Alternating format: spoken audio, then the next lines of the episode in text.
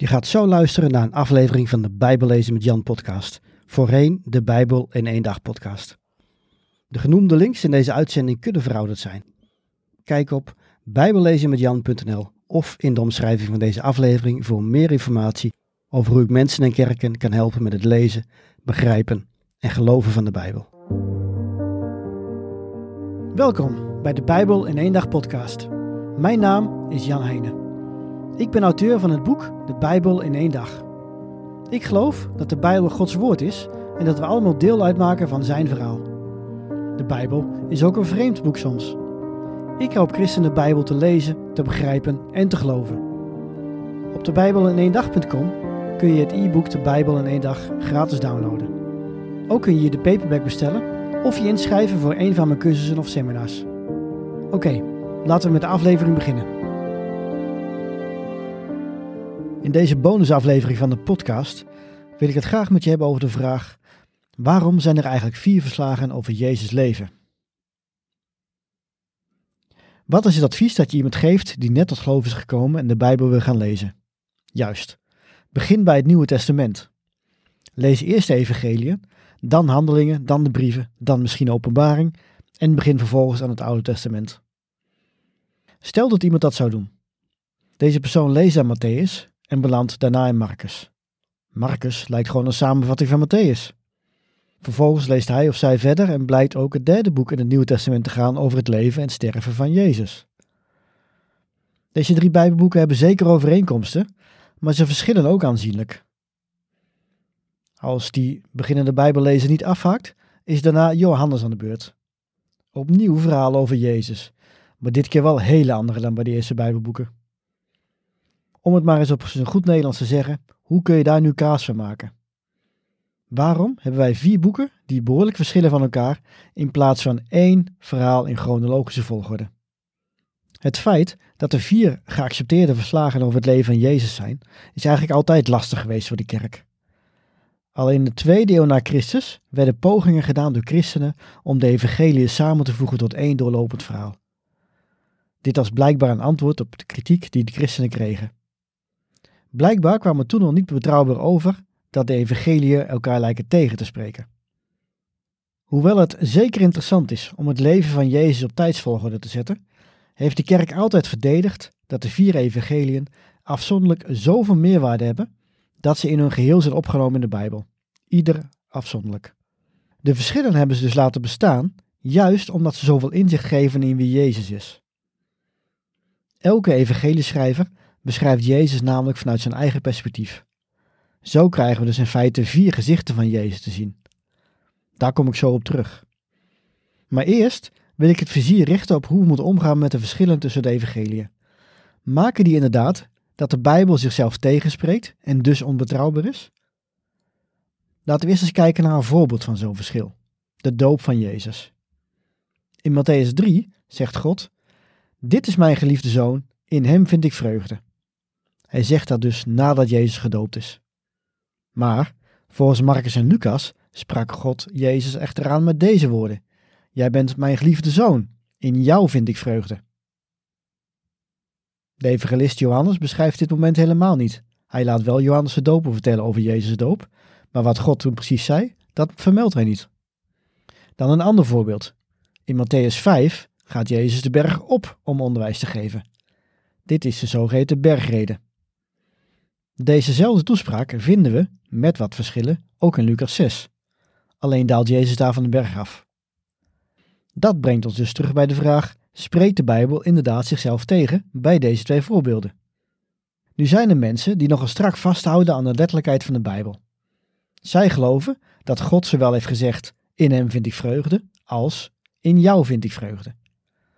Persoonlijk lijkt mij dat wat onlogisch. Want waarom zou God zichzelf verhalen?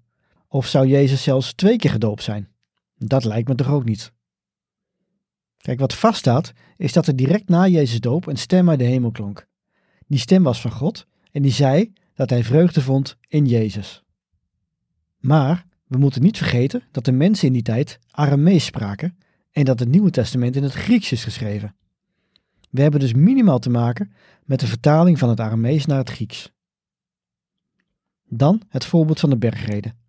We weten dat Jezus veel rondtrok door het land. Zou hij elke keer een andere preek hebben gegeven?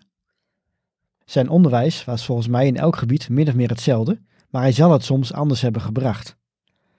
Daarom zegt hij bijvoorbeeld in Marcus 9: Wie niet tegen ons is, is voor ons. En in Matthäus 12 zegt hij: Wie niet met mij is, is tegen mij. Zet je deze twee verhalen naast elkaar, dus het verhaal in Marcus en het verhaal in Matthäus, dan blijkt de context heel anders te zijn.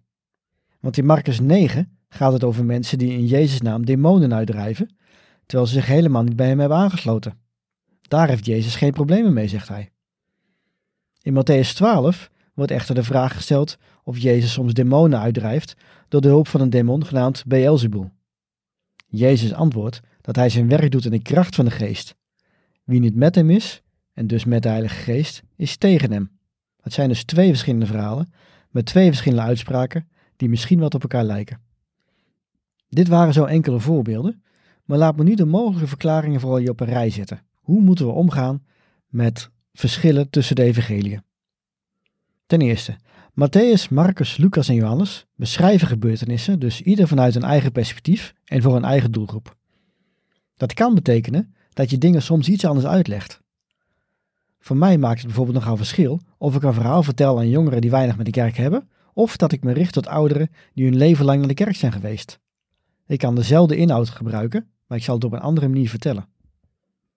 Dan als tweede, Jezus reisde veel rond, dat weten wij uit de Bijbel. En zijn onderwijs zal zich soms zeker hebben herhaald, waarbij het best kan zijn dat hij accenten anders legt. Een derde punt. De Bijbel citeert niet altijd woordelijk. Zoals gezegd, Jezus sprak bijvoorbeeld Aramees, maar de evangeliën zijn in het Grieks geschreven. Wat je hoort als je zijn uitspraken leest, zijn niet de letterlijke woorden van Jezus, maar de stem van Jezus. Oftewel, de schrijver communiceert zijn boodschap, niet per se direct zijn woorden. Ten vierde, de Bijbel is geschreven volgens oude en niet moderne stijltechnieken. Een biografie in de oudheid is opgebouwd volgens de logica van die tijd. Dat zie je ook duidelijk terug in de Evangelie. Die zijn niet chronologisch beschreven, maar meer geordend per onderwerp. Er worden verhalen bij elkaar gestopt die samen een vloeiend verhaal vertellen. En als vijfde en laatste punt, het Evangelie van Johannes verschilt heel sterk van de andere drie. Waarschijnlijk omdat deze Johannes al de bestaande biografieën van Jezus kende en die wilde aanvullen. Hij vertelt wat we dus nog niet weten over Jezus. Laten we dan eens even kijken naar de voordelen van het feit dat we vier evangelie hebben. Er zijn dus goede manieren om de verschillen tussen de evangelie te verklaren. En laten we ook niet vergeten dat elk van deze Bijbelboeken door God is geïnspireerd. In al zijn wijsheid leek het hem goed om Jezus van vier kanten te belichten. De vier evangeliën samen schilderen een mozaïek van Jezus. Dat is iets wat één enkel boek niet kan doen. Stel je eens een theater voor, met Jezus op het podium. Elk evangelie is een andere schijnwerper. Ze beschijnen Jezus met een ander licht vanuit een andere hoek. Matthäus legt bijvoorbeeld hele expliciete lijntjes naar het Oude Testament om zo te laten zien dat in Jezus al Gods beloften worden vervuld. Het evangelie van Marcus daarentegen is kort maar krachtig. En hierin valt op dat mensen constant in verwarring zijn over wie Jezus is. De eerste in zijn evangelie die begrijpt wie Jezus werkelijk was, is de Romeinse soldaat die naast het kruis staat op het moment dat Jezus sterft. Lucas dan. Hij is een meesterverteller. Hij citeert het Oude Testament niet vaak letterlijk, maar gebruikt wel heel veel beelden uit de oudere schriften om zo weer te geven wie Jezus is, vooral uit Jezaja. En dan het laatste evangelie, Johannes. Hij laat zien hoe wonderlijk, hoe goddelijk en hoe menselijk Jezus is. En het thema geloof en ongeloof keert steeds terug. Tot slot, als je Bijbelverhalen naast elkaar legt, kunnen ze ook meer inzicht geven. Zo zegt Jezus in Matthäus 5, vers 3 in de herziene statenvertaling: Zalig zijn de armen van geest, want van hen is het koninkrijk der hemelen. In Lucas 6, vers 20 staat iets soortgelijks. Daar staat: Zalig bent u armen, want van u is het koninkrijk van God. Dit dwingt je dus na te denken over wat het betekent om arm te zijn en wat het verschil is met armen van geest. In Lucas zien we Jezus voortdurend in actie, zeker ook voor de armen. En hij benadrukt dat het koninkrijk van God voor hen is, terwijl hij ook duidelijk maakt dat het voor rijken moeilijk is om toe te treden tot het koninkrijk. Maar Matthäus, die haakt juist aan bij Psalm 51, waar wordt gesproken over mensen met een hart dat is gebroken door de zonde. En zo geven dit soort verschillen dus veel stof tot nadenken. De conclusie is dat we blij mogen zijn dat er maar liefst vier evangelieën zijn, omdat ze op die manier de vier gezichten van Jezus laten zien.